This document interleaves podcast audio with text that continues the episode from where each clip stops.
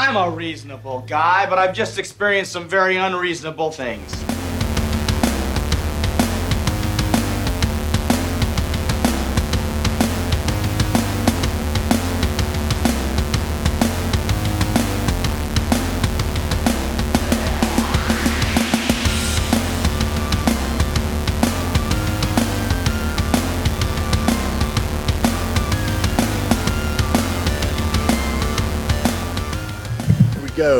Welcome to Very Unreasonable Things.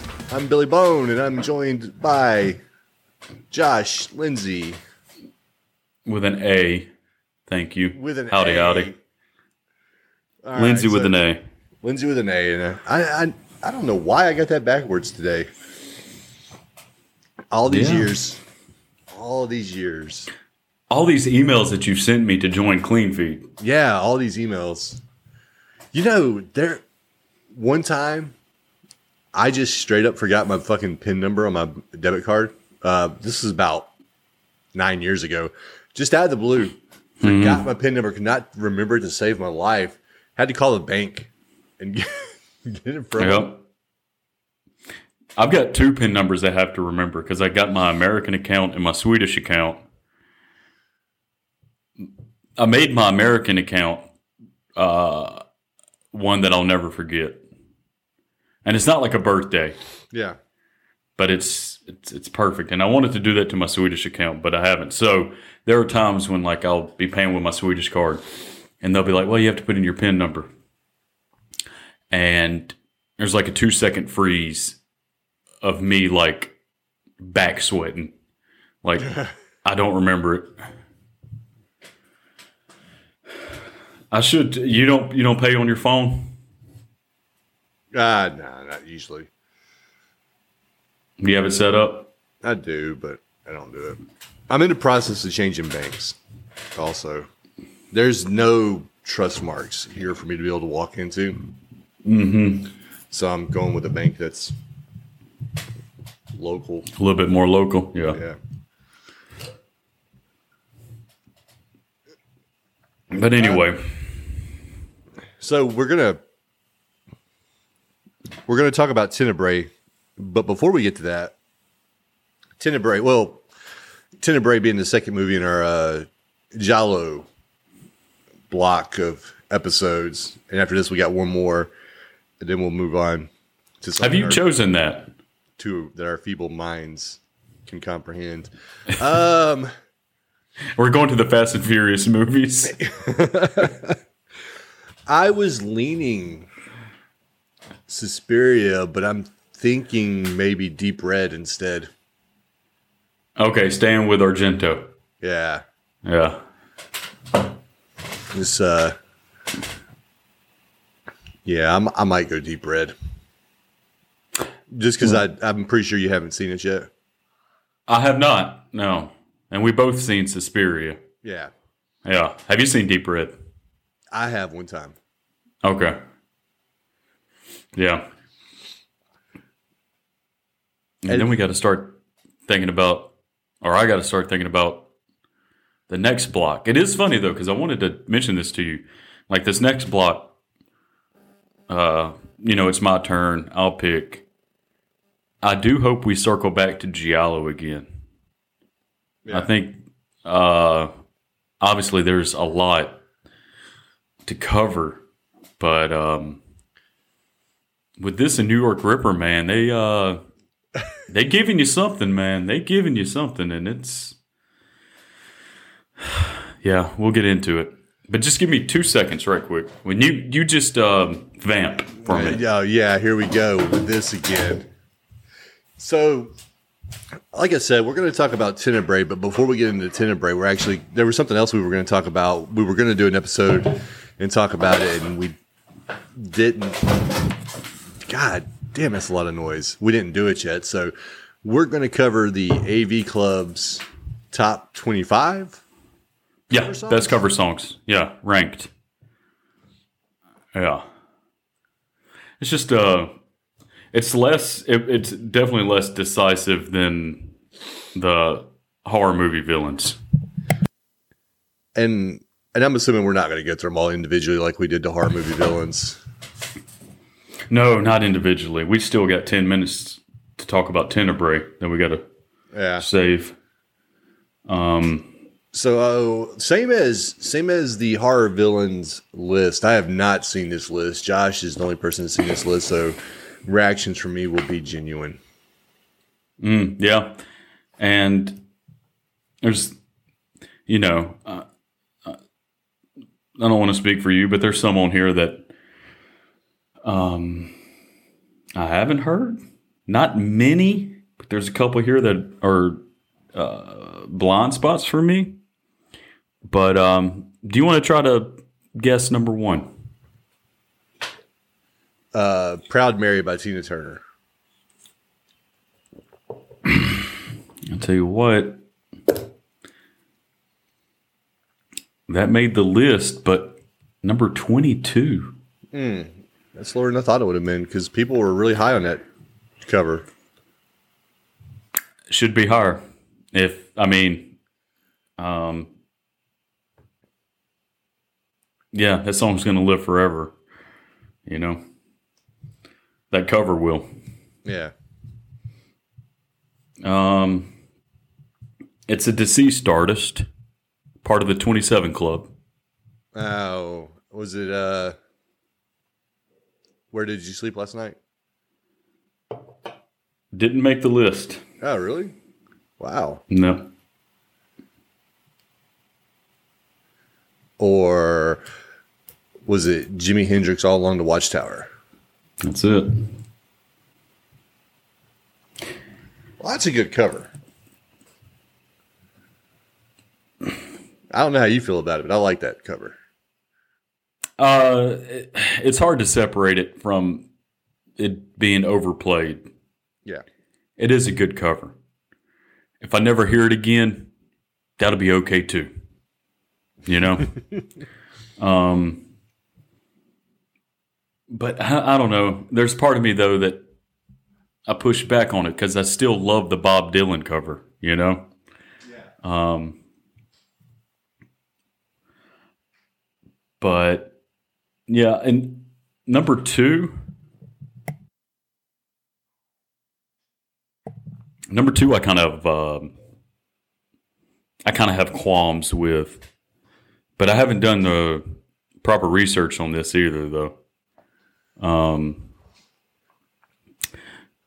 but number two is Wait a minute, wait a minute, wait. Why are we starting Okay. number two? Okay, okay, okay. Like the bottom of the list is gonna I'm gonna be worried about it because we started at the top. All right. Well, let's see. Let's just see if you could take one more guess. See if it's on the list, and then I'll just run down these. Uh, Live and Let Die by GNR. No. Okay. Okay. Uh, 25 is a song I haven't heard. Uh, I'm sure it's pretty good, but it's Husker Du, Eight Miles High. It's a Byrds cover. Husker Du is one of these 80s new wave alternative bands. I know who they are. Okay. I don't know that. I haven't heard that song though. No, if I have, I, it, I don't recall it right now. Yeah. Uh, number 24 is Thin Lizzy, Rosalie, which is a Bob Seger cover. Um, 23, uh, I think if I was putting together this list and I just had to look at it, you know, unbiased, probably should be number one. And I, and I, and I love this song. So even if I was making a personal list, it would probably be up there. But it's uh, Whitney Houston. I will always love you. Yeah. You, let me take one more stab at number two real quick because I just thought of a song. Okay. Uh, Blinded by the Light. Nope. That's kind of bullshit. Because that is a cover that most people think Manfred Mann wrote, which makes it Yeah. Yeah, that's the that's the version people know. People don't know the, the Bruce Springsteen version. Mm-hmm. I know. w- one more guess. One more guess. Okay. With a little help from my friends. I thought that did make it. Let me check my list. Um, no, That that's that's crazy. No, That's crazy. That's the fucking song of the Wonder Years. Okay. Yeah. This this list might be shisty. Well, I kind of agree because I will always love you's number 23. Okay, that song sold a billion copies. 22, Proud Mary. 21, Jeff Buckley, Hallelujah. Way down in the 20s. Whatever. Number 20 is I can say this like pretty confidently. Probably is the most beloved cover song of the past 20 years. What's that? He died an old man, and the original artist actually came out and said he prefers his version, the old man's version. Oh, hurt. Yeah. Top 20, man. Like that song is huge. Cuz look, Yeah. once we get to like there's That some in here. Cash. Oh God, yeah. I mean, it made him hip in a in a younger generation's eyes. Um, and that was before I walked the line. You know, Yeah. Uh, nineteen is the Clash. I fought the law. It's originally a Sonny Curtis. Uh, Eighteen is a good one. It's Urge Overkill. Girl, you'll be a woman soon. Originally Neil Diamond. Oh, Yeah, yeah. That's, that's a good one. Uh, 17 is Blondie hanging on the telephone, originally by the nerves. I mean, that's a good one. And then we'll go to uh, 16, Pet Shop Boys, always on my mind. I've not heard that. I'm curious. Um, you know, Willie made that song famous, but that was originally an Elvis song. Now, was it? Yeah. Um, 15, The Beatles, Twist and Shout. Oh, yeah, that's right. Because I forgot that's not theirs. It's the Isley Brothers. And then we'll go with uh, a song I have not heard. I don't know how I've not heard it.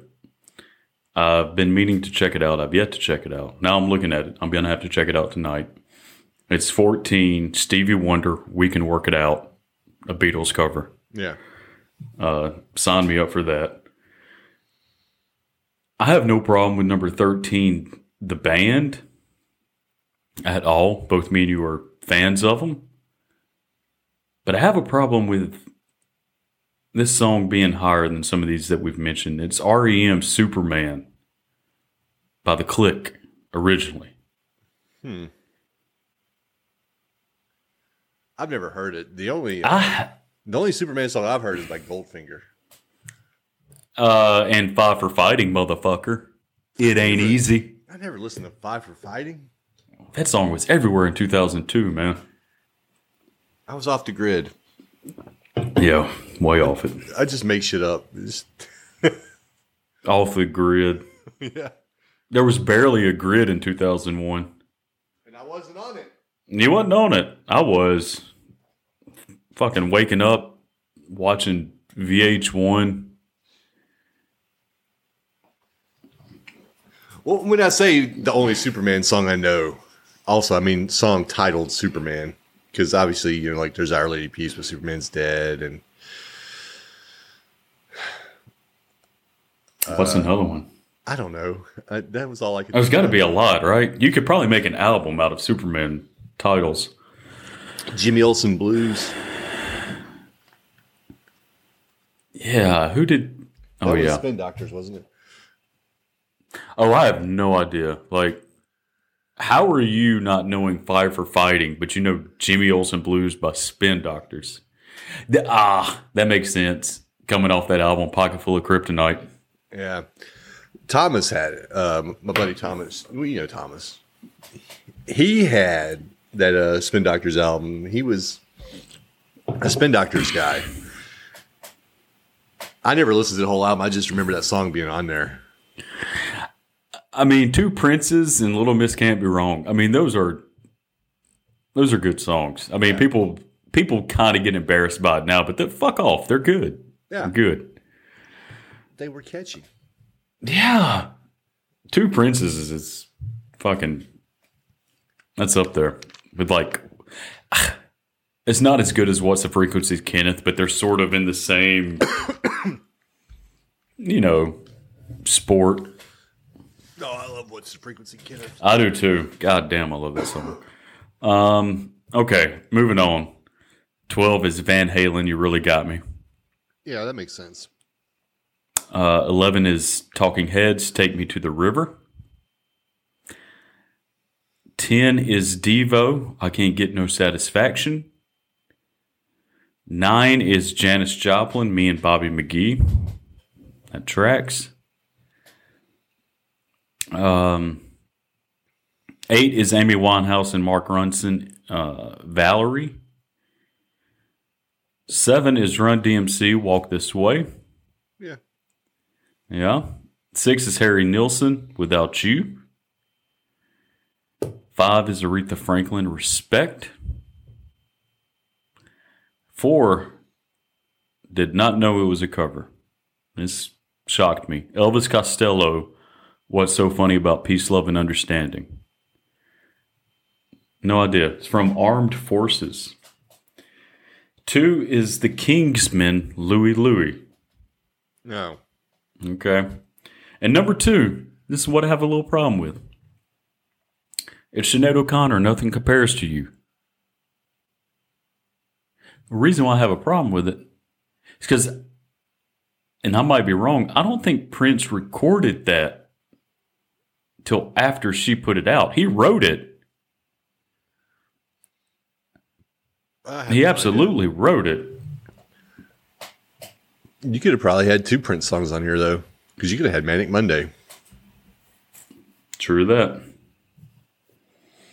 He gave it to the Bangles because he had a thing for uh, what's her name? Belinda Carlisle. Was Susanna Hoffman in there as well? He had a thing for her. Oh. Yeah, he's like, here, here's Manic Monday. Yeah. I'll go ahead and tell you, when I was younger, Belinda Carlisle, that was a celebrity No. crush. Look, uh, yeah, I mean, I the same for me, but with Susanna Hoffman. Um,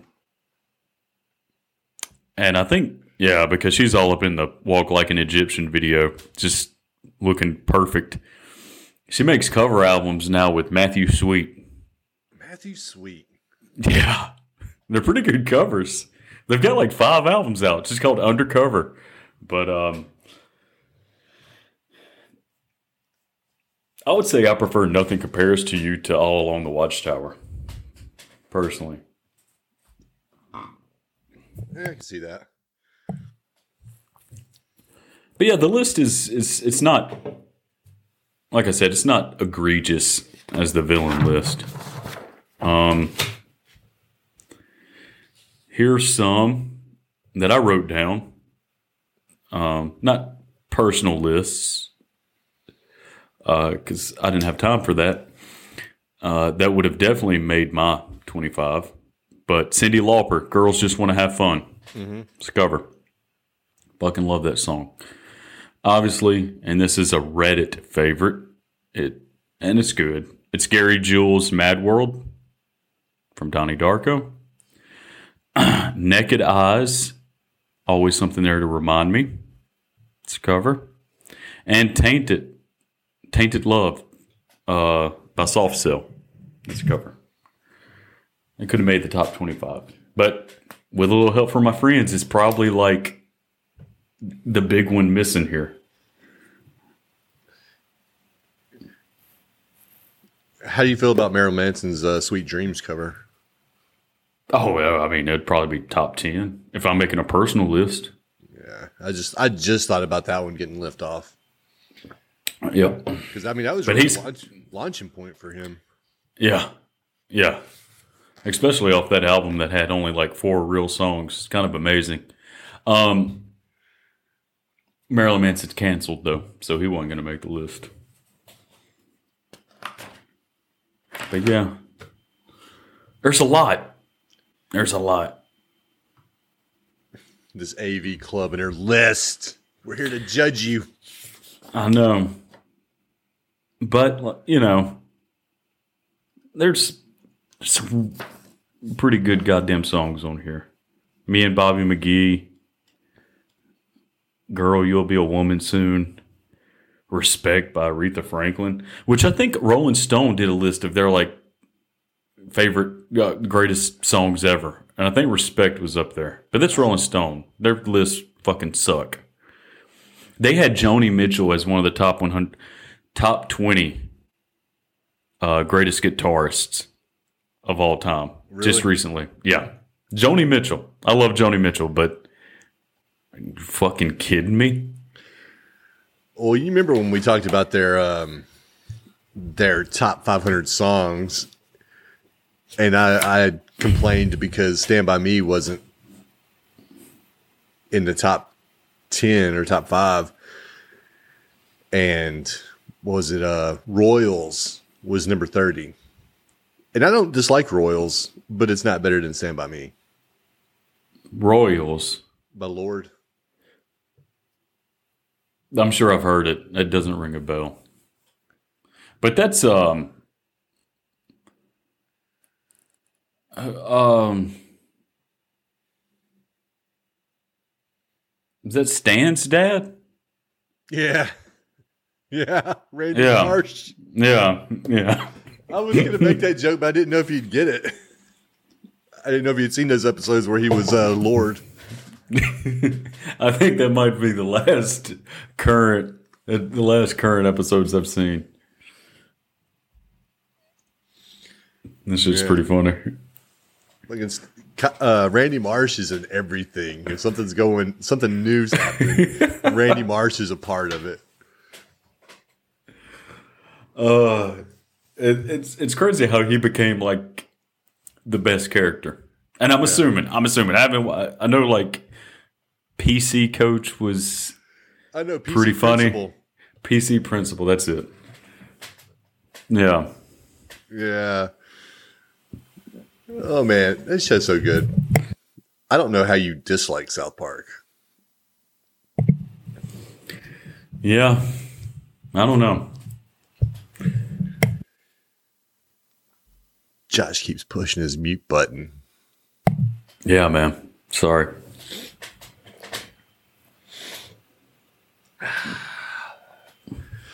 So, Yep. Oh Tin- God. Tenebrae, Yeah. 1982, 101 minutes. Directed by one Dario Argento, starring Anthony Franciosa. As I have to look it up. Yeah. Uh, John Saxon is Bullmer, and Daria Nicolodi is Anne, and that's all I wrote down. Um, I didn't know any of these actors until I saw John Saxon. He popped up, and I'm like, "Hey, it's that guy from that thing. I know him." Yeah, I mean, we're going to be talking about John Saxon again here soon. But, um,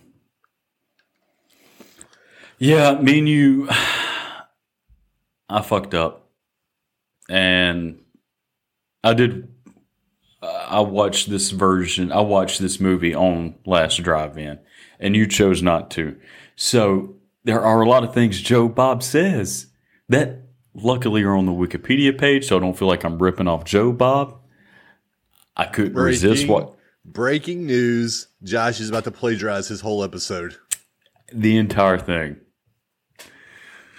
Uh, but yeah, so I'm gonna try to refrain from it. A lot of this shit's on Wikipedia, though.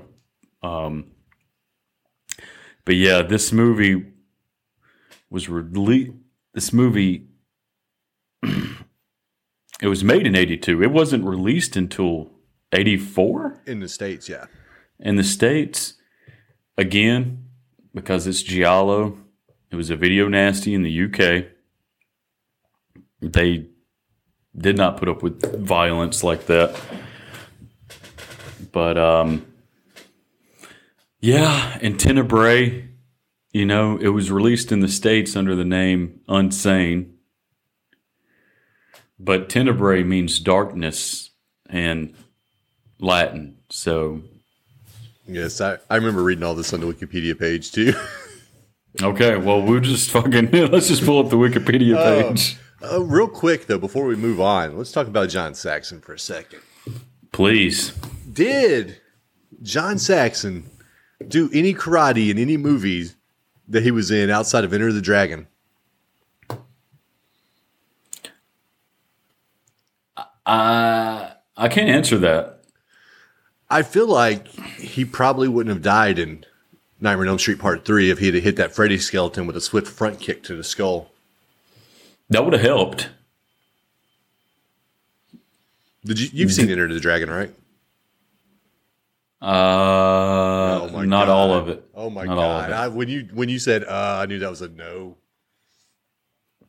I've seen like the last fight scene, and I know John Saxon's in it. Did, have, did you see his fight scene? Like he has a he takes out one of the main characters in the movie, Bolo Yeung. He, he's a good guy, right? Yeah. yeah, he is. Is he? Is it? Is it impressive? Like his his fighting? Uh, I don't think so. I'm trying to remember. It's been a while since I've seen it. I just was wondering though. Like I said, I, I can't ever remember him doing karate in any other movie.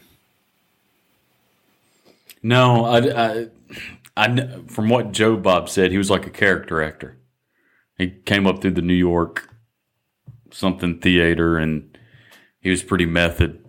Uh, and I'm sure I said this on the Nightmare on Elm Street episode, but he has this Jared Leto type of face. I don't know if it's the eyebrows and the eyes, but there is some Jared Leto vibes he gives off. And even in this, Now that you say it, I could see it. Yeah. And he's funny in this. He's, you know, he's not funny in Nightmare, you know. He's a drunk in Nightmare 3. That's funny. Everybody likes drunks. Uh, A lovable scamp. yeah. But yeah, and and the music is Goblin. It's not Goblin. Three members. Three members of Goblin. Three members of Goblin. they couldn't use the name Goblin because the drummer owned the name. Yep, and he's not on this. Yeah, but the music still fucking rules in Oh, this. yeah, yeah. it's so goddamn good. It is. And um, Argento was coming off. He was in a weird period in his career because Suspiria was like a, a hit. It was his his big hit, and then Inferno kind of bombed, and so he's making this as a um sort of like to answer his critics I guess, who were complaining about his movies and Giallo movies and slasher movies. Um, this is according to Joe Bob Briggs. Yeah. no, I'm just playing. it, yeah, a little bit, but God damn it. well, let me ask you this: when when you turned it on, did you have any idea what this movie was about? I think the uh the first time I watched it was actually the last drive-in version. Oh, so you'd seen it before? Yeah. Oh shit! I didn't know that. Okay, Yeah. so I, you knew. I'd seen this one. I'd seen Deep Red. Um I've seen Suspiria. So uh, yeah, that's why I wanted to do the uh when we uh were talking about like our next block of movies. That's why I'd suggested Giallo is because I'd seen a few. I, had, I hadn't seen the New York Ripper when I first suggested it. It is crazy because you know my giallo pool is pretty fucking shallow. And coming off New York Ripper, this movie is fucking tame as fuck. it is, you know, like Suspiria, I've watched in the last few months, and Suspiria, like, is pretty tame. But there is that scene to where she falls into the razor wire, and that's pretty, just visually striking. Well, I think it's just it's the differences between the directors and Yes. Fulci's more gore. Yeah. That's an understatement. And it, it's so funny. I'm going to pull this up. Speaking of Fulci, speaking of gore, um, you know, I peruse Letterbox, and like I was telling you yesterday, Mike Flanagan's on Letterbox, and I follow Mike Flanagan. He still hasn't followed me back. We'll get into that later. Um, and you know, you can make lists on Letterbox, right? Yeah. And I saw where Mike Flanagan's he made a list and it says this. And this is I think he made it 5 days ago. And this is Mike Flanagan's recommended gateway horror for beginners. And he says, every so often someone says to me, I really, really don't like horror movies, and I bite the inside of my cheek and smile at them. Sometimes they continue with, What horror movies would you recommend as a gentle way in? Or can you recommend any horror movies for beginners that are movies that are more like real movies? In those cases, these are the movies I immediately recommend. And it's 10 of them. First one's Gremlins. then Martyrs, Possession, Imprint, Funny Games, Last House on the Left, Antichrist, Terrifier 2, Cannibal Holocaust, and a Serbian film. God. I like how he his first was like Gremlins, and then fuck all your senses. yeah, right. it's so funny. You could tell like not you could tell non horror movie fans piss them off. You know, like a gateway horror movie. Like what the fuck you talking about? What a gateway horror movie? You're either into it or you're not. I can think of a gateway horror movie. New York Ripper. Yeah, yeah, that's it. That and fucking zombie. Um, yeah. No, the gate. The No, Gate not a- not movies with the t- word gate in them. no, but the gate is essentially a horror movie for kids. I wouldn't call that a gateway horror movie because it's a B movie that Oh, I didn't realize it had to be big budget. I don't think people watch The Gate and be like, I want to watch more of this. Let me amp this up. Oh man, you're a hater. I'm not. I love The Gate, but I wouldn't call that a gateway horror movie. A gateway horror movie is like Halloween. If you can handle Halloween, just take a step up from the gore, and you you'll eventually get there. Because there's no gore in Halloween, and it's not an attack on your senses or anything. Gateway horror movie, The Fuck. Gate. Fuck you. I stand by it. I stand by it. You're not. You're not going to shame me. No, I like. The, you know, I bought the gate on iTunes. Did you? Yeah, because I have a soft spot for it. I'm trying to remember if I've seen the gate too. Did they make a sequel? Yes. Uh, did my man Stephen Dorff come back? I don't think so. I think it's on Tubi. Yeah, that. Of course, it's on Tubi. It was probably released in the last three years. Directly Honestly. to Tubi. Yeah, it's a Tubi original. Yeah, that, no, they have one. Josh, why are you avoiding talking about Tenebrae? I'm not. I'm not. I'm not. We, you know, um, We're 35 minutes in and we haven't said shit about Tenebrae. yeah, we talked a little bit about Argento and how the Goblin drummer. Withheld the name. Yeah. Look, okay, fine. Fuck it. Fuck it. Spoiler alert. I really like this movie a lot. But I don't know where to begin in talking about this movie. I got my first note right here. Don't worry. Okay, let's hear it. Rode a bike to the airport and then changed. First off, you're introduced to your character being a fucking asshole. Love it. Riding his bike through New York City traffic. Right down the middle of the fucking road. Having his luggage ride in a car that he can pick up at the airport. And then he takes a bird bath in the sink. Like if that was me, I'm still smelling like I was a horse. Say, There's no sweating. way. Yes. So right off the bat, you know your main character is just a total piece of shit. Yeah. And that's Peter Neal. He's a horror author.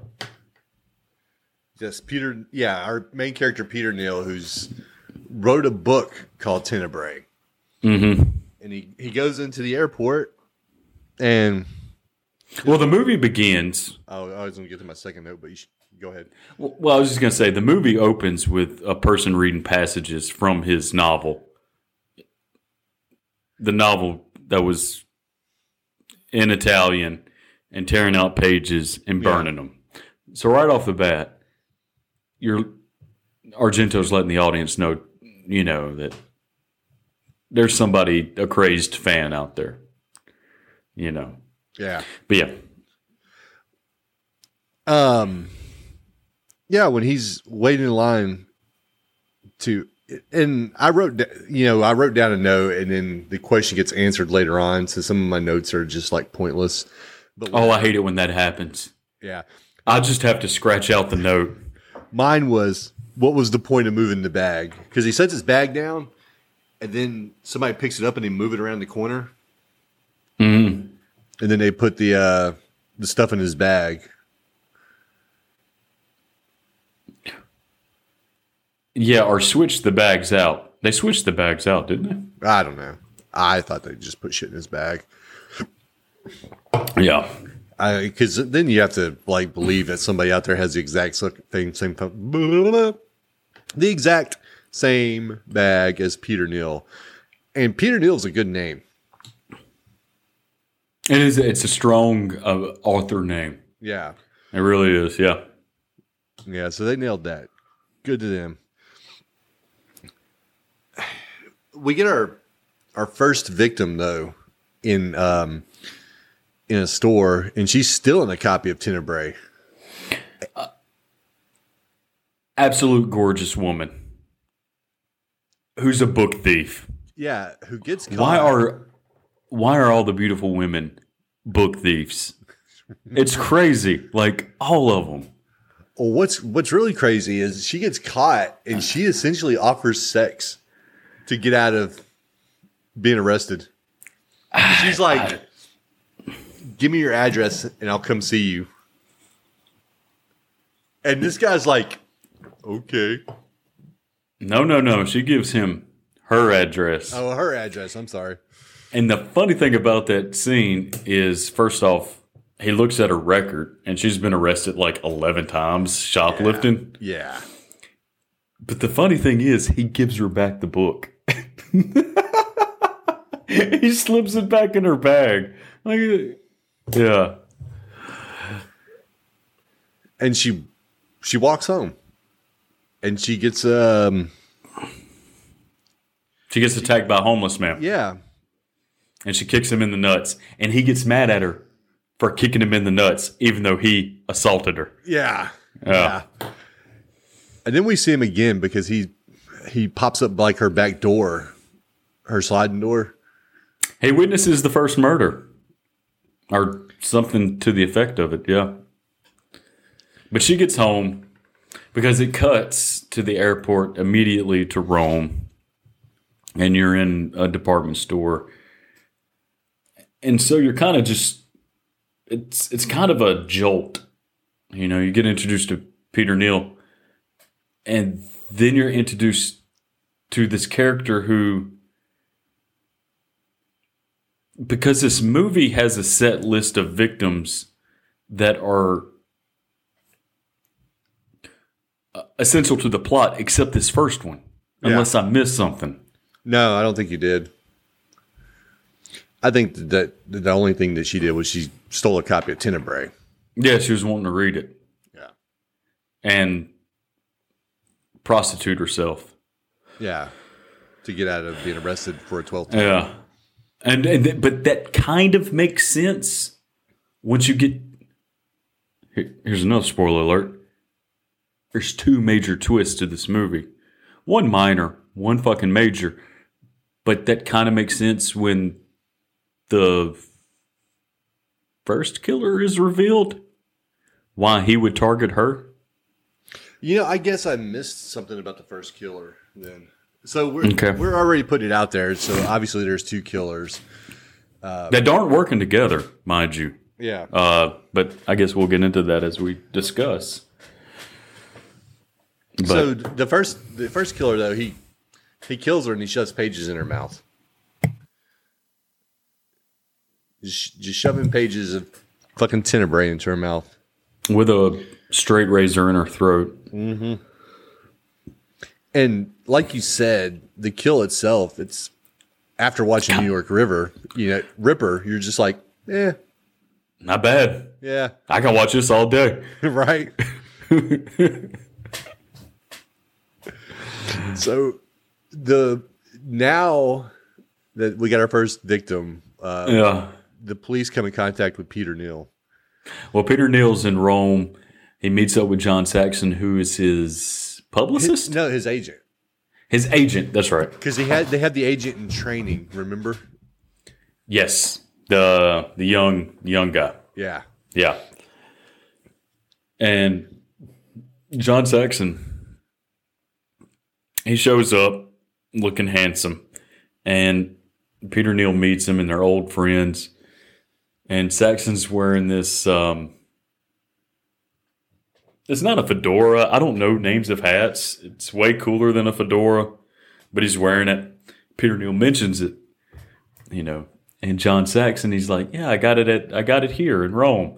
And then Saxon does this head thing because Yeah. Peter Neal's like, "Don't it fall off?" And, and Saxon's like, "No, look, stays on. It's perfect." And it's so goddamn funny, and it's so just a moment of levity that does not exist anywhere else in this movie. Like, there's a lightness and because you know, in my brief experience watching Giallo, there's no humor to it. None.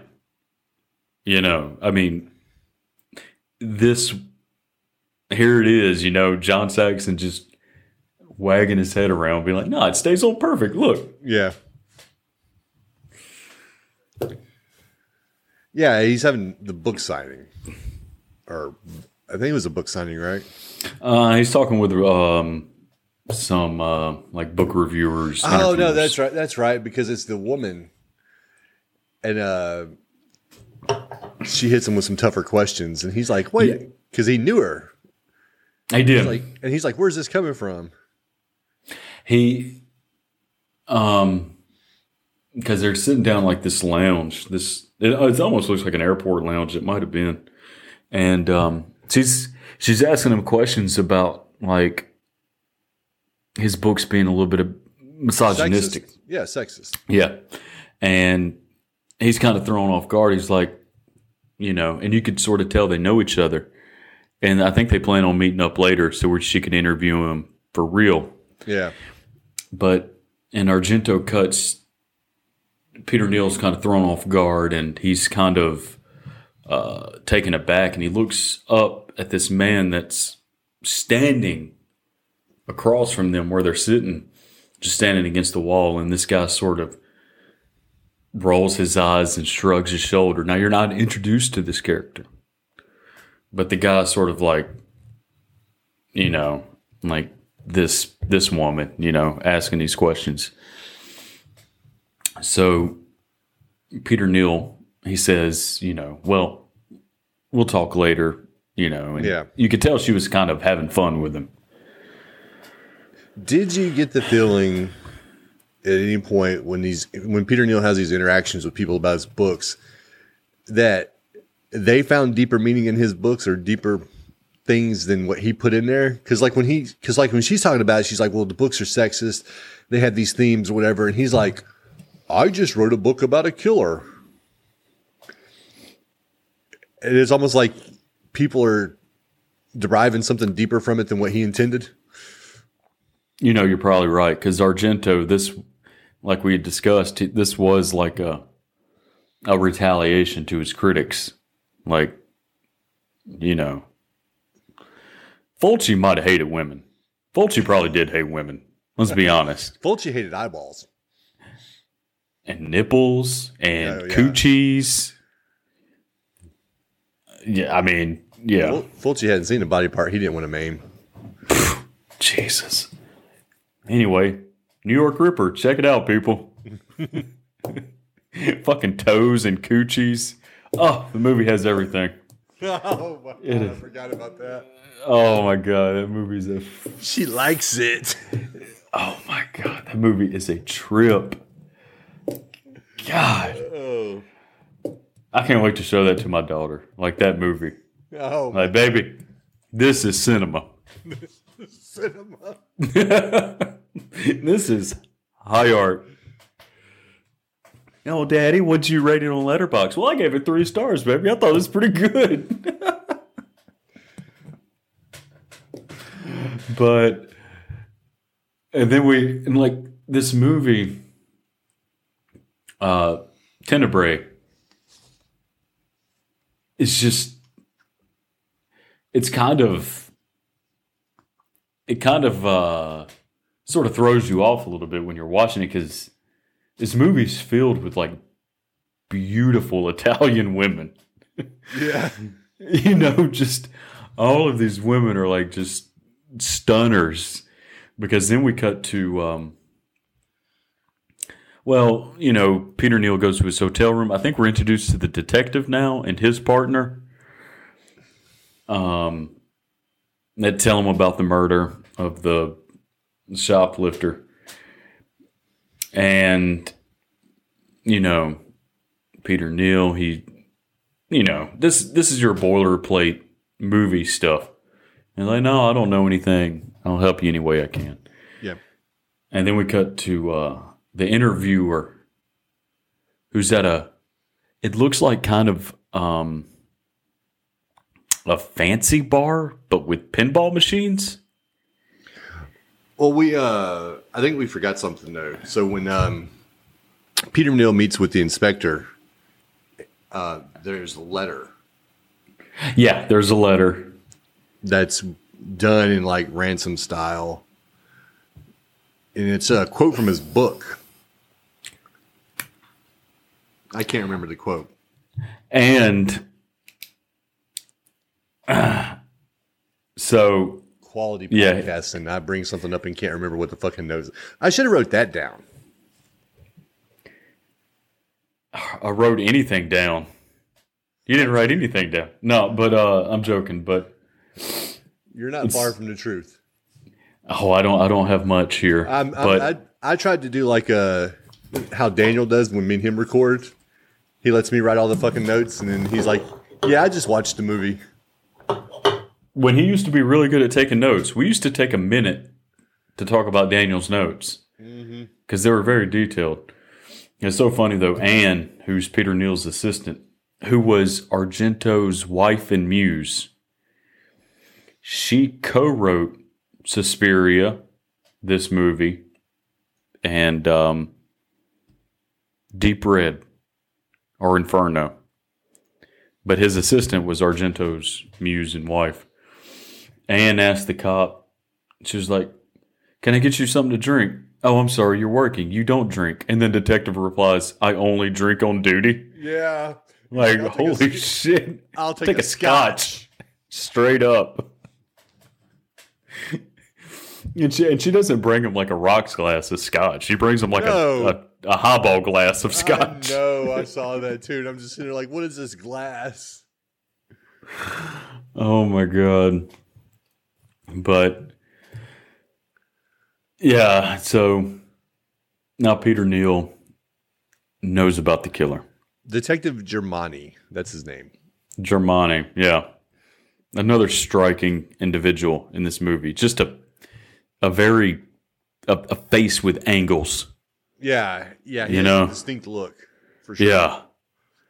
And his partner looks just like fucking Anne, Peter Neal's assistant, Argento's wife. So it's very like confusing. Um so like I said, then we cut to the bar with um the interviewer. And this bar has a pinball machine, which is um, occupied. And the pinball machine to the left of it is occupied. That's crazy, ain't it? What was that? Nothing. I'm sorry. I was preparing for my next comment. Yeah, you're just waiting for your chance to talk. You were talking about pinball machines. I'm sorry. Yeah, I know. Well, look, you just comment. I'm gonna take a. I'm gonna take a Oh. break. Oh my god. I'm gonna pause while you just take a break. Oh man. Um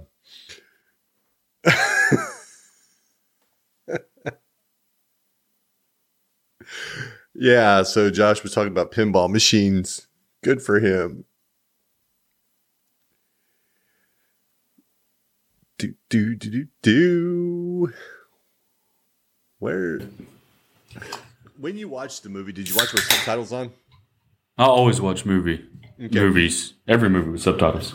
Um, me too. Yeah, usually. Um, the uh, the agent in training, his name was Johnny, but did you notice how it was spelled? No. It was G I A N N I. Wait, repeat that. G I A N N I. Gianni, Yeah, but his name was Johnny. I think in the dub they kept calling him Johnny. Yeah, he also had a British dub. But you know what? I think we missed something pretty important. The uh, car that drove off the road trying to avoid the inspector. No, I I missed that. It was inconsequential. Well, this this was and wasn't. But no, maybe we didn't miss it because I think it's right after this scene. We get the beach scene. yeah, that's what I got. I was like, what is this beach scene, or what is this scene on the beach? Yeah, this um the actor, the actress who played this female was um transsexual. Born a man, became a woman, or uh homogenous? Is that is that the word I'm looking for? Androgynous. Androgynous, sorry. Yeah. Again, we shouldn't be. It's it's hard to talk about this movie, but mainly because my English is bad. Um. Yeah. Th- this movie cuts to this scene and doesn't answer it until way later, and it is so weird. Well, what happened? You you're talking about a scene that nobody knows what's going on. You got to lay the set the table, so to speak. Do you want to? Yeah. Yeah, you. No, no. I mean, I want you to. Okay, yeah. Well, you see this um this young woman on the beach, and Well, it, it feels like she's in like this cabana with these three other young guys.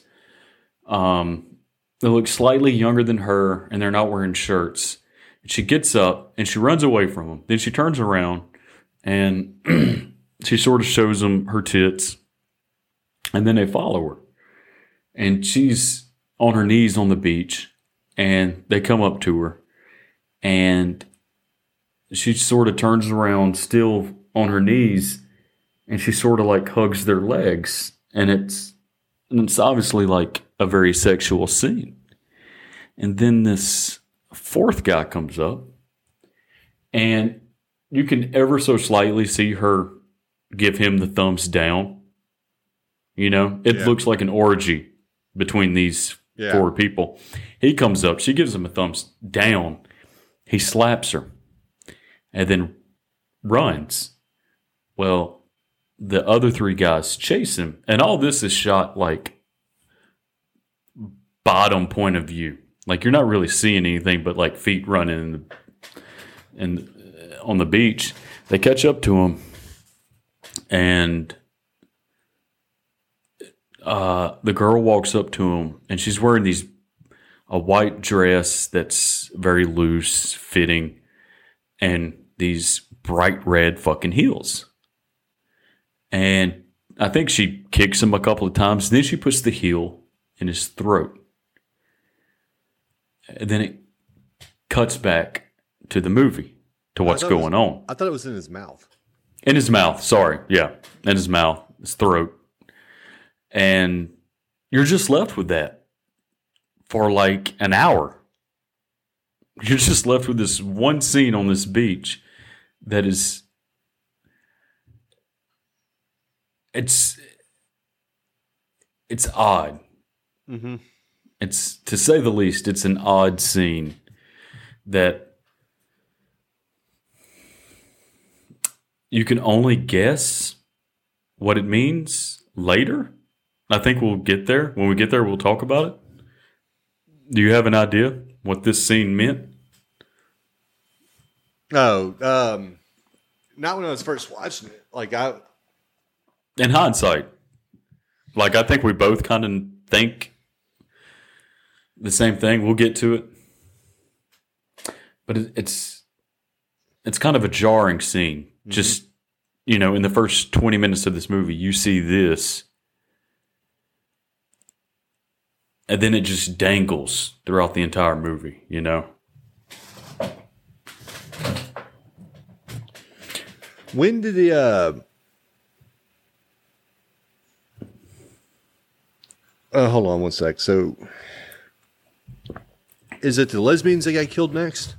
yeah, Yeah, because this was this was uh I won't say odd, but it was interesting scene between these two characters.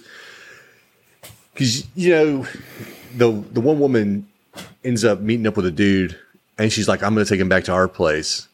he's like, "Give me an hour."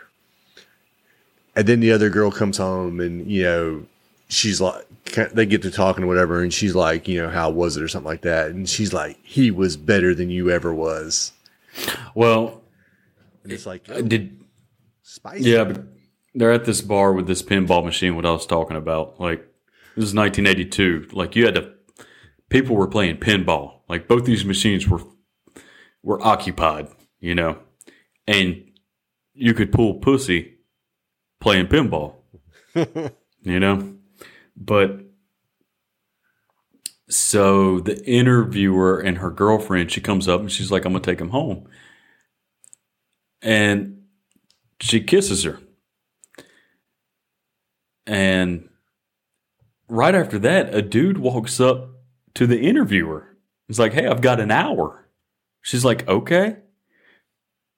Did you notice that? Uh uh Yeah. Now, So, what I did notice is that the other woman wore this top that Yeah, barely and it- fucking covered her nipple, and you can see the top of it. spoiler alert, it didn't. It was just dangling. It was just dangling like that beach scene. You know? Uh,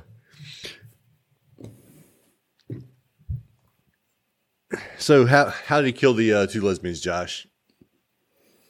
Well, they get into a fight when she comes home, and it, and it's so funny though because you know, like you watch this movie, you don't. Joe Bob pointed it out, and it's in the wiki, so it's fair game. All of these houses are amazing. All of these apartments are amazing. Everything in this movie, the cars, everything is amazing. And what Argento said was this movie is supposed to be five to 10 years in the future. And an apocalypse happened, but nobody remembers what the po- apocalypse was. So you have all this real estate that people can live in.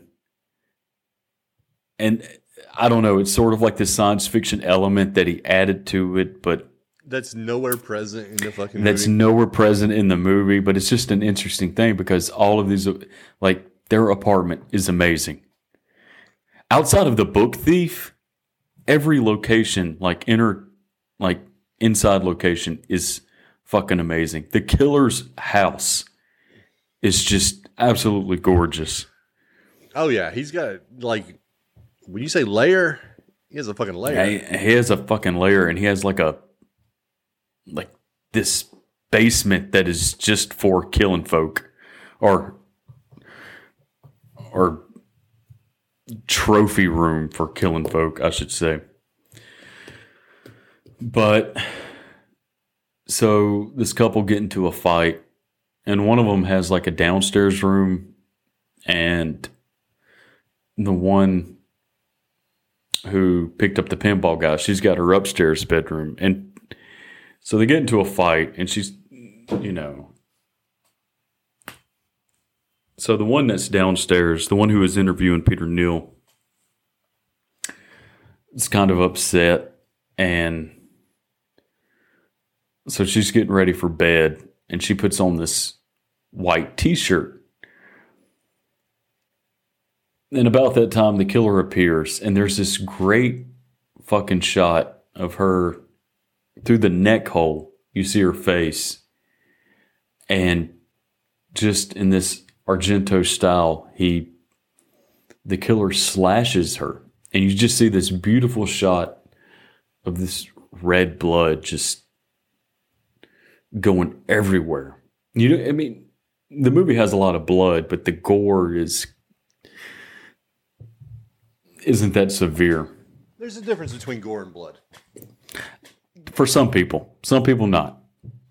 Yeah, there's a difference. Again, Blood is blood. Gore is like entrails. not for everybody though. Certain people consider blood to be gore. Yeah. Anyways, I'm sorry to interrupt you. You were so eloquently describing. Oh, I hate it when I have to vamp. It's the worst. no, you I were do doing a good. like you were doing a good job. Well, yeah. Well, she puts on, and but you get this you great don't shot. like it, but you always try to make me do it. Vamp. Yeah. You're just like keep Yeah. going. You got it. Yeah. Well, maybe I'll stop because I know how much it sucks. but yeah, that that and before this, you sort of get like this. Before this scene happens, you get this killer POV, and for whatever reason, Argento decides to spend two minutes on the roof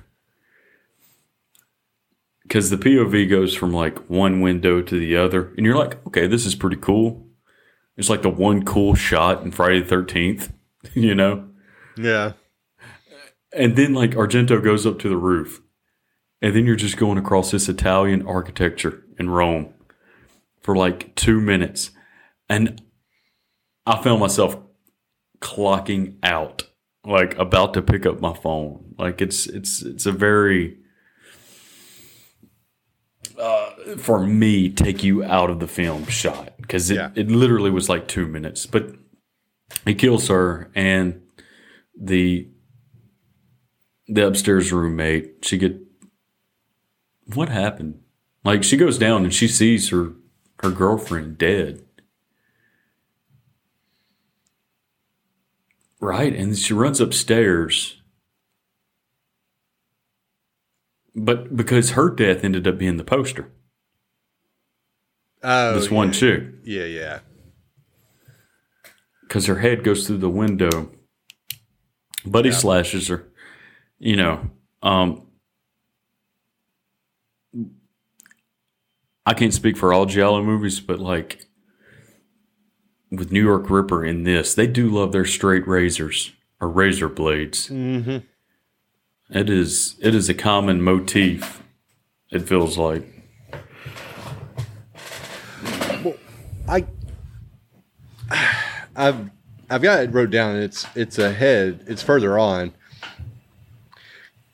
Because at one point, the um, the killer changes weapons. Where you think he changes weapons, but it just turns out that there was a second killer that was using a different weapon completely. well, no, he did change his weapon because he lost his straight razor. Did he kill somebody with an axe? Mm-hmm. Okay, I thought it was just He- a second person. because I guess Peter Neal's staying at an apartment, but it's like a hotel. But he has to call. He has to call this guy and says, "Hey, my my hot water's not working." Which you see these hotel workers. Oh, no, it's very confusing. So the so the guy who's who Peter Neal calls to fix his hot water sends his daughter to fix it, and she's the one who ends up getting killed by the axe because he. Yeah, she uh well and with that one her and the assistant Johnny go off together on his motorcycle. Mm.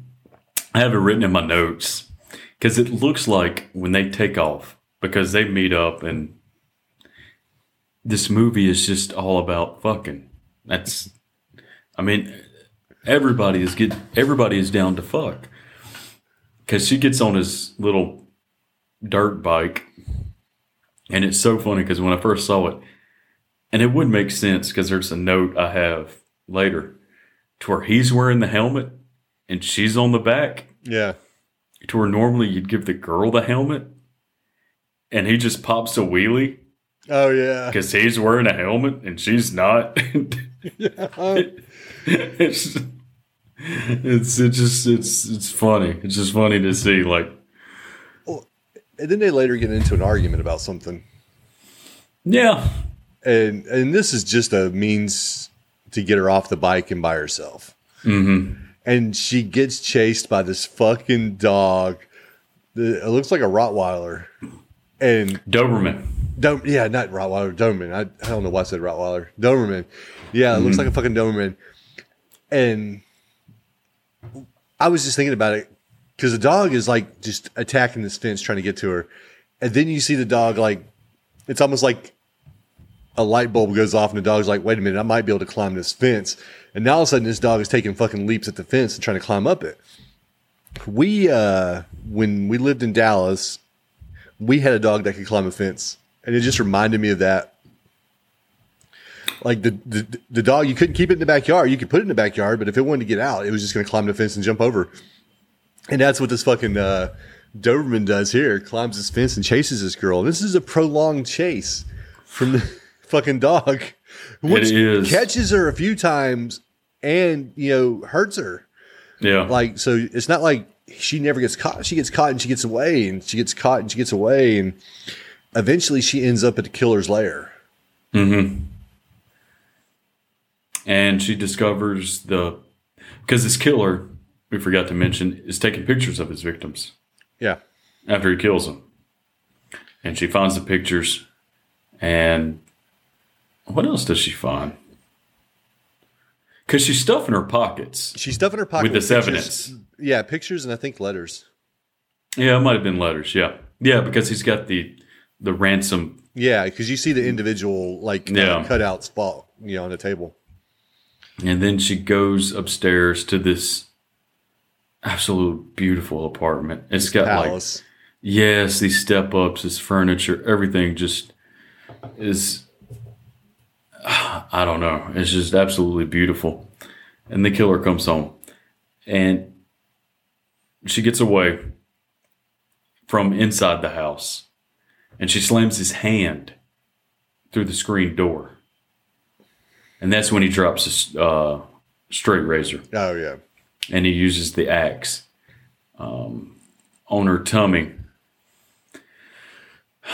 I know it's like convenient for this random girl who Peter Neal met to die. It's also kind of thematic because throughout this movie, the detective and Peter Neal are talking about uh, Sir Arthur Conan Conan Doyle Yeah. and the Hounds of Bakersville. You know, so a dog chasing her led, leads her here, and the dog's still trying to get in. It's funny because Oh, yeah. you think she's safe, and and and there are certain things that Argento does in this movie that are just um, very clever because you think it you think it doesn't like why is he showing this and then two minutes later, he'll show you why he's showing it. Because uh, we see the killer pull up and he's wanting to pick up a hooker for his next victim. Yeah. And as he's in his car and you see his hand, it keeps cutting back to this door, this key dangling. And the killer, as he's about to get out to get his next victim, he touches his pocket and he realizes he left his keys in the door. And that's how the young girl gets inside. Right? Is that the scene? Oh, yeah, because it's the like uh basement Yeah. door or where Yeah. yeah, where like the layers at. And yeah, the keys in the door. That's how she's able to escape the because the dog's attacking her right outside the door. Yeah. and she's able to open it up, and it's just that's just a really cool that Argento's doing that. You know, he's kind of showing you something. He'll explain it later. Don't worry. It's I don't know. It's you're getting something from these giallo movie that you just wouldn't get at a regular slasher movie. You know Yeah.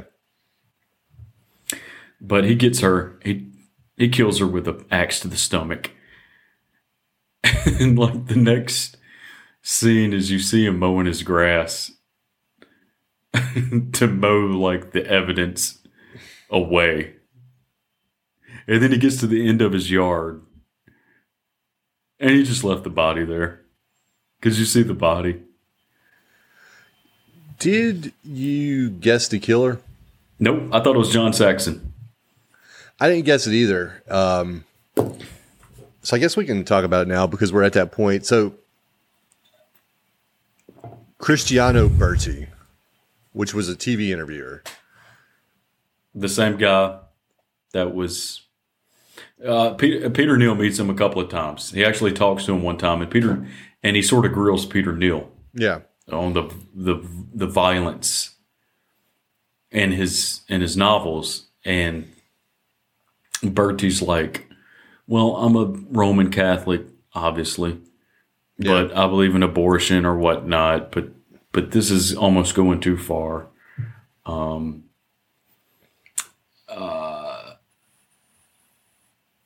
yeah, I guess if you watch it the second time, it becomes a little more obvious. Yeah. And, that, and it turns out that that's his house. Yeah. And so Peter Neal and Johnny go to watch the house. And Because Peter Neal figured it out. yeah, Peter Neal.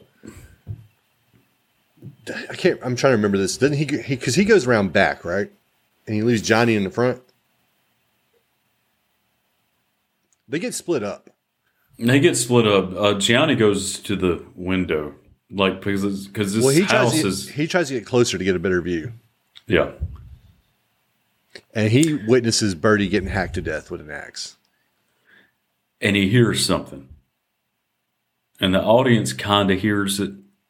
You know, we got our subtitles on. Um, like, but even then, because Argento, he's just, he's trying to confuse you. You're not really sure what you hear. Um, but Berti gets hacked. Johnny runs back to where Peter Neal's at, and Peter Neal's been hit over the head with a rock. Mm-hmm. and hit pretty good. I mean, he's bleeding. Like Yeah, it's not bleeding. like it's not like he's like, oh, I got hit. There's no evidence. Like he got hit and he's bleeding. Yeah, like concussion, probably needs stitches. Um, And this is at this point though, like you said, you, you get a confession from Berti saying I killed them all. Yeah, and as an audience member, you're kind of thrown for a loop, but you. But that's the thing, though. Berti didn't say it.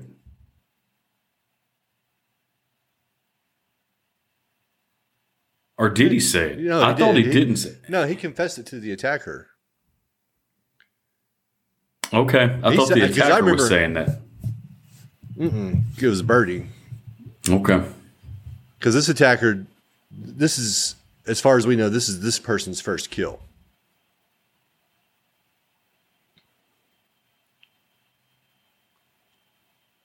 see, even for me watching it, I I didn't know it was his first kill at all. Like, you know, again, I was kind of dangling in the wind, like, wait, what? But comes to find out, Berti was he was killing these people, mm-hmm. and again, this is the reason why this movie's so hard to talk about because we missed an interesting point in this movie that's just very subtle. Like the people who damaged Peter Neal's luggage at JFK airport is his ex-wife, wife. Yeah, so he, he Who- keeps seeing. Uh, yeah, we we didn't talk about that. So throughout the movie, he keeps seeing a person he believes is Jane, his ex. Mm-hmm. But he's like, no, she shouldn't be in Rome. But he's like, but I swear I just saw her. And they call New York, and it goes to her answer machine. Mm-hmm. And And it turns out after after Berti's killed, you see Jane again. Well, I, well hold on, we're getting ahead of ourselves because after Berti's killed, uh, because Johnny witnesses the murder, he gets killed. He gets strangled. Well, he goes back because he he he knows he remembers something. Yeah, he said that there was a clue there that would um, he Yeah. knew something, and there was a clue that he just overlooked, and so he Yeah. went back, and then yeah, he witnesses the killings. He goes back to the car, and then he gets strangled. Yeah, And then we find out though that it, actually is Jane who's in Rome, and she's been seeing John Saxon's character Bullmer. which we as as an audience member we never doubted her being in Rome Yeah, because we see her. I mean, Yeah. in the camera, Argento shows you her like mm-hmm. she is here in Rome. You know nothing about the character. You know it's an ex, and she, yeah, she's been seeing John Saxon's character, and and this is where Argento he he cheats a couple of times in this movie. You know,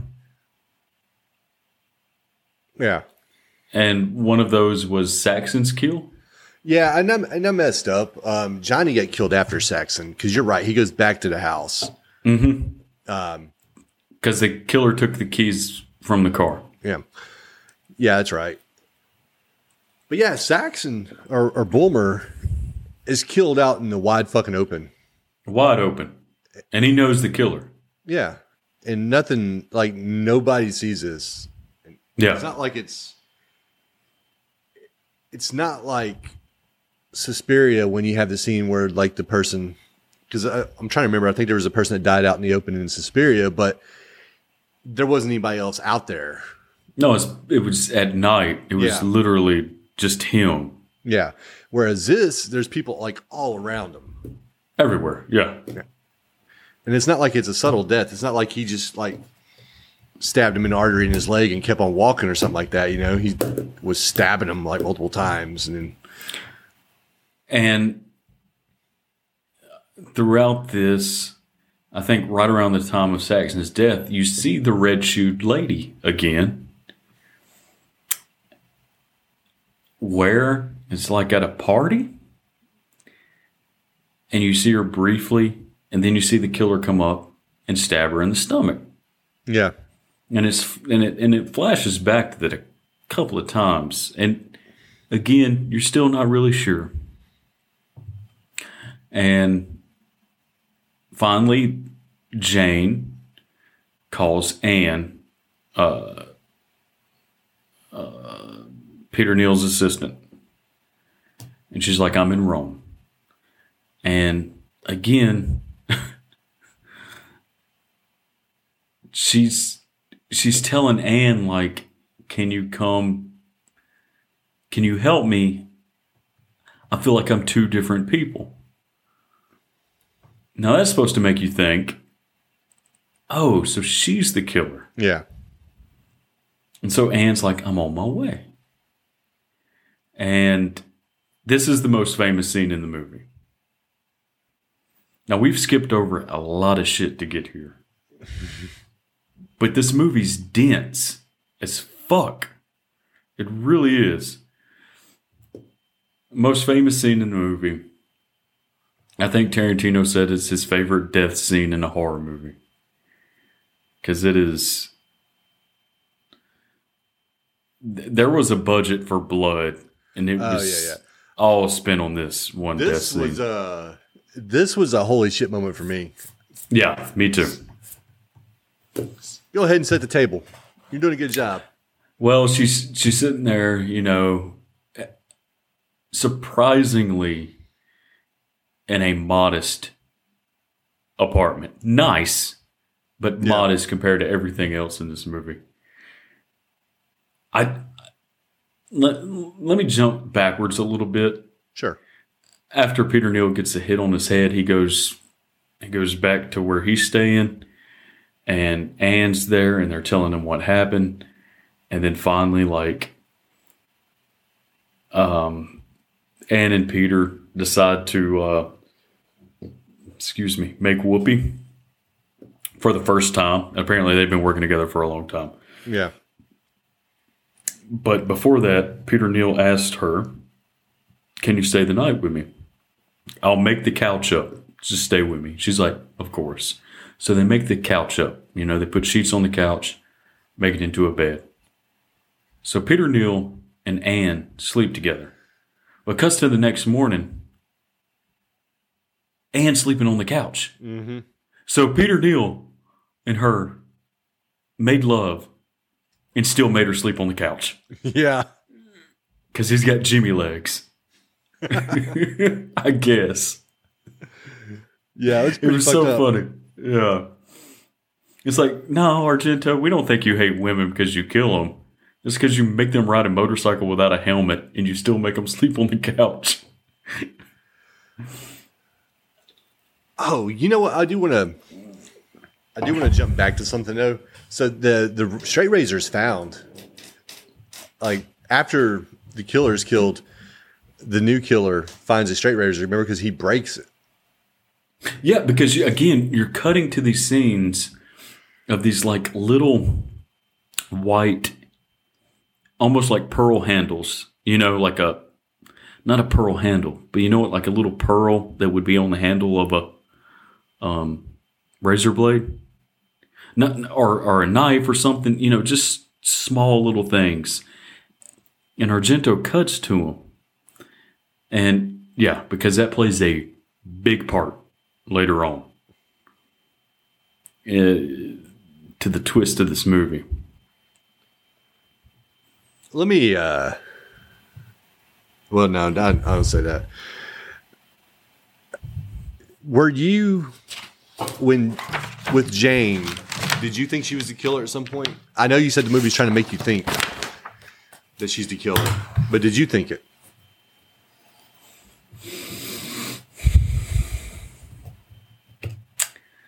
Uh, no, I didn't. Well, you're a smarter man than I am. Let me read you uh, some of my notes here. Okay. I'll just start at the top of the page. Peter and his assistant hooked up. No one saw Bullmer killed in broad fucking daylight. Two killers? Question mark. Johnny is dead. Is Jane the other killer? Question mark. I guess the fuck not. It answers that pretty quickly. Because this, we're here now, so we can talk about it. So you were talking Yeah. about the budget for the blood and everything, and yeah, it went into this one scene because Anne gets her fucking arm chopped off with an axe, and it is brutal. Like it, It is. just gets cleaved the fuck off. and and it comes through the window with the axe and they stage this so perfectly because then jane arm chopped off backs up behind this pearl i mean this beautiful white wall just so the blood is even more highlighted. Mm-hmm. And she paints this wall red. She's bleeding everywhere. everywhere. And it is you know they you know the italians used a certain color for their blood you know the one that would pop on screen. Because you know everything Yeah, you know you, you watch Suspiria you know new york ripper no but i think argento you know these colors are gonna pop you know and this is just i mean i don't think you can make a list of uh, horror movie deaths and not include this you know it's that good yeah. it's that good with this scene. So, so Jane dies in this in this beautiful um, cascade of blood. Why? Okay, so the detective they get a note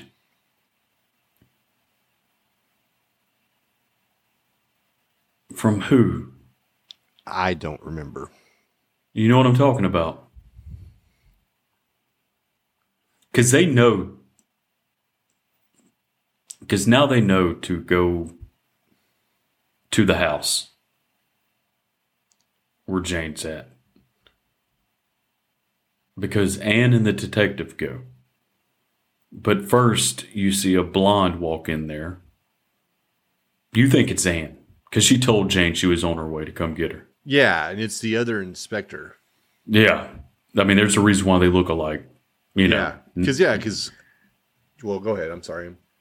No, I was just saying, like, yeah, she goes in there and then she immediately gets an axe to the back.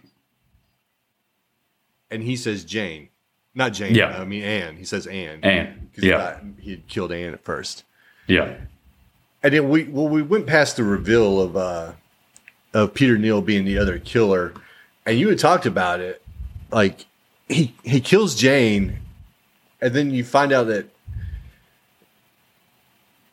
after learning about and and I'm I'm using AIDS to help jog my memory.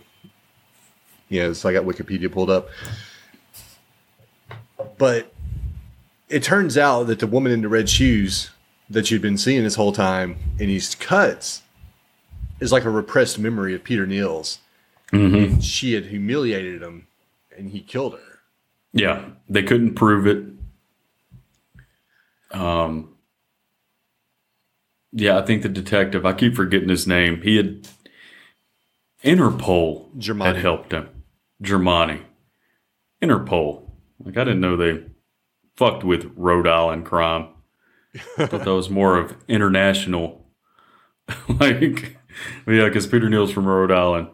Um, international criminals, but so he goes in there, he kills the detective's partner, and then the detective he what happens to where Peter Neal picks up the razor blade?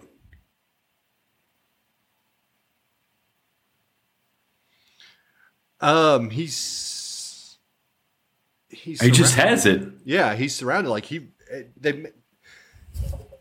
So he's there, and it looks like a no-win situation for him. You know, because they, and he slits his throat. Well, here, here we we, we we're just skipping all over this fucking movie. This movie's it, it's it's not good podcasting because Peter Neal decides to leave town. He's going to Paris, Yeah,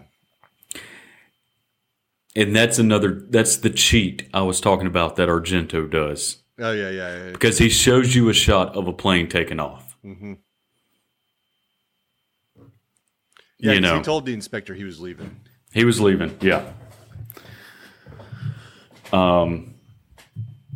So Peter Neal slits his throat, and you know, and Anne's watching the detective. The detective takes Anne to the car. Anne gets in the back seat, and then uh, Giermani tells her, "This is how I found out about Peter," and because they leave Peter on the ground. He's going to Yeah. call in backup from the car. He gets a, we'll call it a cop's in, intuition. Like, I know you can ask why the detective go back in there. Yeah, That I don't mind. I don't mind him going back in there. That That's his case, you know, yeah, go back in there. And there's this shot that Argento does that is just, um, I've got it in my my review. Logic be damned, it's beautiful. So the detective sees Peter Neal's body going. He goes to the razor blade, and he sees that it's it's dull.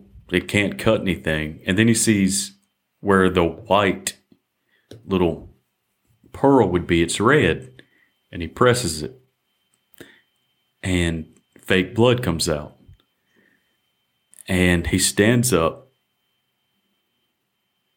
and right behind him is Peter Neal. yeah.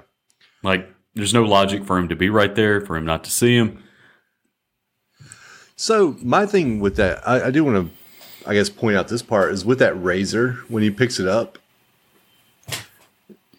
So I know that Peter, you know, Peter Neal wasn't the killer of all the other people, but why would he have a gimmicked razor? If he wasn't to kill, I mean, like we know he wasn't to killer originally, so why does he have this razor that pumps out blood, or this fake razor that pumps out blood? Like, where did he get that from? And that looks like a lot of blood when he cut his throat. That looked like more than what mm-hmm. could be in that little blade. Yeah. Well, you you got to suspend disbelief a little bit. Why he had it? I mean, he kind of predicted it, didn't he? How so? I mean, he was a because he needed it. it was perfect. oh, oh, okay, never mind. Yeah, Yeah. And and he honestly, you know, Peter Neal's like he was it says so at the end of the movie. He was educated at Yale. Pretty smart guy cuz he look, he was able to pinpoint where the killer lived. That Yeah. area. I mean, just by looking at a map and be like, okay, this is this and this and this. Pretty smart guy.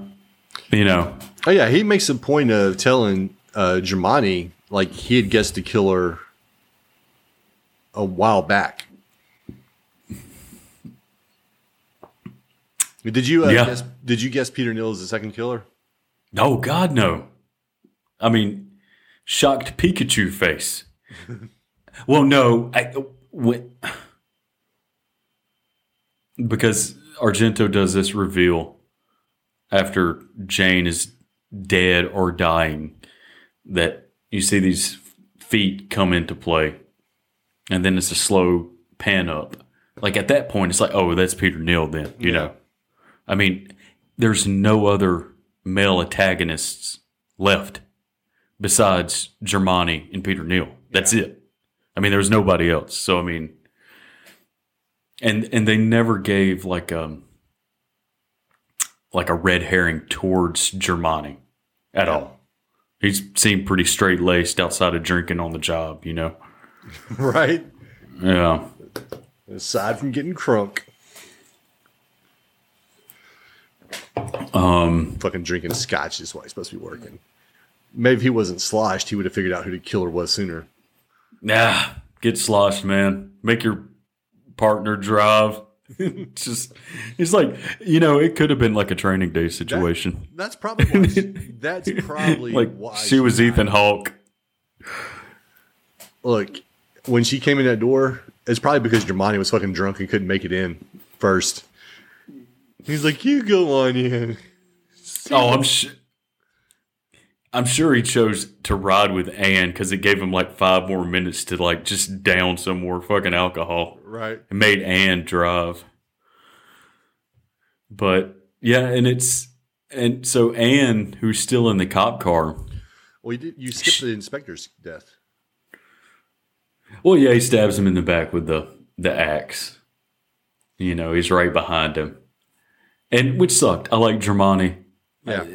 I, I you know, I, I wanted him to live, but this is a a, a pretty hardcore movie. There is there is only one person that we're introduced to that lives. Yeah. You know, and Anne decides uh, she's staying. You know, she's in the back of this not even cop car. These people are driving like fucking sports cars. I don't know if you saw these Italian cars. They're all just they look like knockoff Lamborghinis. Yeah. You know, not Lamborghinis, but these these cars are fucking slick. She decides to go in, and Argento shows you this sculpture a couple of times. It's it's in the background, and you notice it. It catches your eye because it's so uh, distinct. And the sculpture, because art is stupid, it's just spikes, you know. Right. and she it gets pushed up against the wall doesn't it It's it's wedged up against like the door, and she's trying to open. it. yeah she's trying to open it and peter's in between a wall and the sculpture and she finally opens the door and one of these pieces just goes straight through peter neal Yep. That's, and that's, it's go ahead that's what I got as my note. It's like Peter's killed by happenstance. Yep. And the beauty, the beautiful thing about this is that the sculpture was like metal and circular. Mm-hmm. So it goes through Peter, stays in him. And because it's circular and there's blood, he can't grip it to pull it out. And you just see him sort of like it's slipping. He can't pull it out. Not that that probably would have Saved done anything. Yeah. Yeah, but it is it, it's it's this nice touch that Argento does, and I think I think Argento ends it there, don't he? Uh, yeah. You just like the last shot's just Anne in the rain screaming, Yeah, and it's done because there's nothing else to tell after the, the story's done, man. yeah, You know, people died. One person got their arm chopped the fuck off. You know, oh, fucking glorious scene. And I was like you when I was watching it. I was, you know, kind of like, yeah, this is. After watching New York Ripper, you're just kind of like, yeah, this is, this is easy, this is fine. Until you see that arm. That arm was a good scene. yeah. It was it was the money shot of this movie. You know, it um it didn't make the movie, but it added to it. If that makes sense, you know, like Yeah.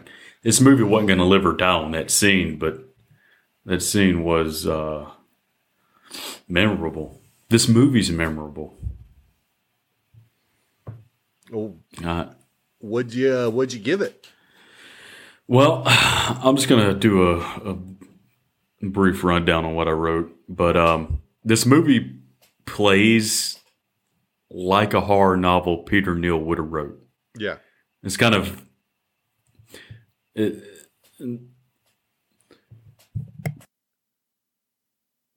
I don't know. I I didn't expect when I went into this movie. I didn't expect this movie to have that kind of layer to it. Um, and you know, like in my notes, I put this isn't as visually striking as Suspiria, which is just a beautiful movie. Um, it doesn't suffer from it, and Argento. I mean, some of the shots in this movie. I mean, we we didn't even cover half of them. Are just beautiful. You know, that shot with um, Neal and the detective. It's just logic be damned. It, you know, Yeah. so fucking good. Um, but it, yeah, it coming off New York Ripper. This is Hindu cow tame. You know, um, four stars. Josh Lindsay says, check it out.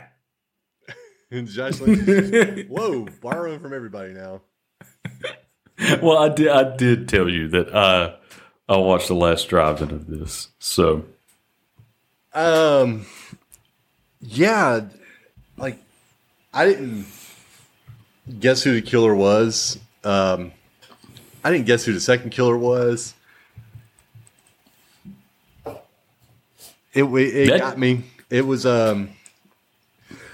I I like the back half of the movie more than the first half. I think the first half, you know, it kind of moves along at a slower pace, and then the back half it really picks up. Um, I enjoyed it and had a good time with it. Uh, not as much as you. I gave it like three and a half. um, I've heard from Giallo fans and whatever that this was Argento's last really good movie. You know, um, wasn't Opera eighty five?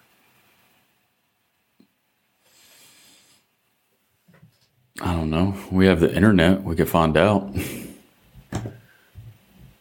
Could.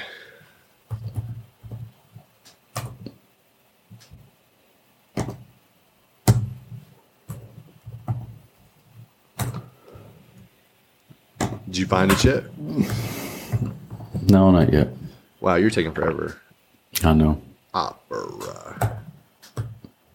Well, I'm looking up Argento. I guess I could look up opera, but I'm sure. in arts and entertainment. And here we go. Other uses. Oh, it's a 1987 horror film. I've I haven't seen all of opera, but like you'll love this. In opera, the killer tapes needles to the mm-hmm. eyes. Jesus. So like every time they blink, it rips their eyelids. Oh, Lord. That's your big thing, isn't it? Eye trauma. Josh loves it. I, you know, I've said it before, like that one death scene in New York Ripper, and I watched the movie twice. Um, covered my eyes, entire thing, couldn't do it.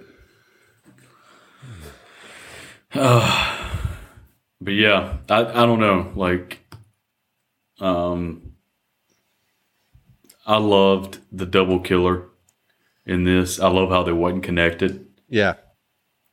Uh, you know, um, I don't know. I, I think this movie is probably best served rewatching it because there's things in it. I think I think Argento. Re- I mean, I just thought about something too. Like, remember when, and we were talking about it uh, earlier, but the woman was grilling him about the uh, killings and saying they were sexist and everything, and he was like, you know, I don't, I don't see what you're talking about, and I was like, you know, maybe they're getting a deeper meaning from this than what he intended, and now I'm just like, well, you know, maybe he put a deeper meaning in there that he didn't intend because, you know, he had these repressed memories oh yeah, kill, killing this girl, you know, maybe he was intentionally writing brutal death scenes for women because of that. yeah, of course, I'm smart. yeah. But I think this movie's smart. I do. I do. Uh, this this was a good one. It was. That's a good pick, Josh. And I think I, I am almost positive now that Deep Red's going to be our last one. Let's do it. Deep red. Went I think it was 75. 75. It was right before Suspiria. Yeah. It's higher. You don't have IMDb pulled up, do you? No, I don't. Okay. Guess what Deep Red is on IMDb? 8.1, Lower. 7.6, 7.5. What do you think Suspiria is? Which is considered his masterpiece. 7.3. Yep. I had read that, um, like, I was just reading, like, the reception about Deep Red, and, like, Deep Red's been referred to as, like, the ultimate Giallo. Oh, really? Yeah. What do you think Tenebrae is? Uh, 7.1. Seven. Pretty close. You got pretty close there.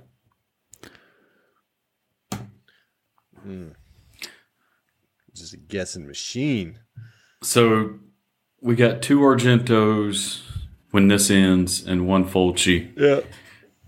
So when we when we come back around to Giallo, I I guess we got to do Bava. Mm-hmm. Probably need to do Bava. Yep. Probably need another Fulci. Mm-hmm. Just just- just to suffer. Mm-hmm. Yeah. And we'll get around to goddamn, like Inferno or something, you know? Yeah. Got to do another Argento. Yep. All right. So, well, everyone, that was Tenebrae, sort of. Um, probably not our best outing. No, I mean, if if you're sticking around and you're hearing this, then uh, thanks, Mitchell. Thanks, Mitchell. Uh, yeah, for those of y'all that are uh, watching, listening, we do got one viewer on Twitch right now. Um, we do appreciate y'all listening. We'll hope you join us again next time when we discuss Deep Red. Yeah. Ciao. All right. Since we're Since we're fucking talking about giallos, might as well say might as well say ciao. Was it? Did they say they said "chow" in the movie? Didn't they? Because didn't they also say "Riva Dirce"? Yeah, they did say River And he's like, "What's that?" All right, everyone. Thank you for listening. We'll see you next time.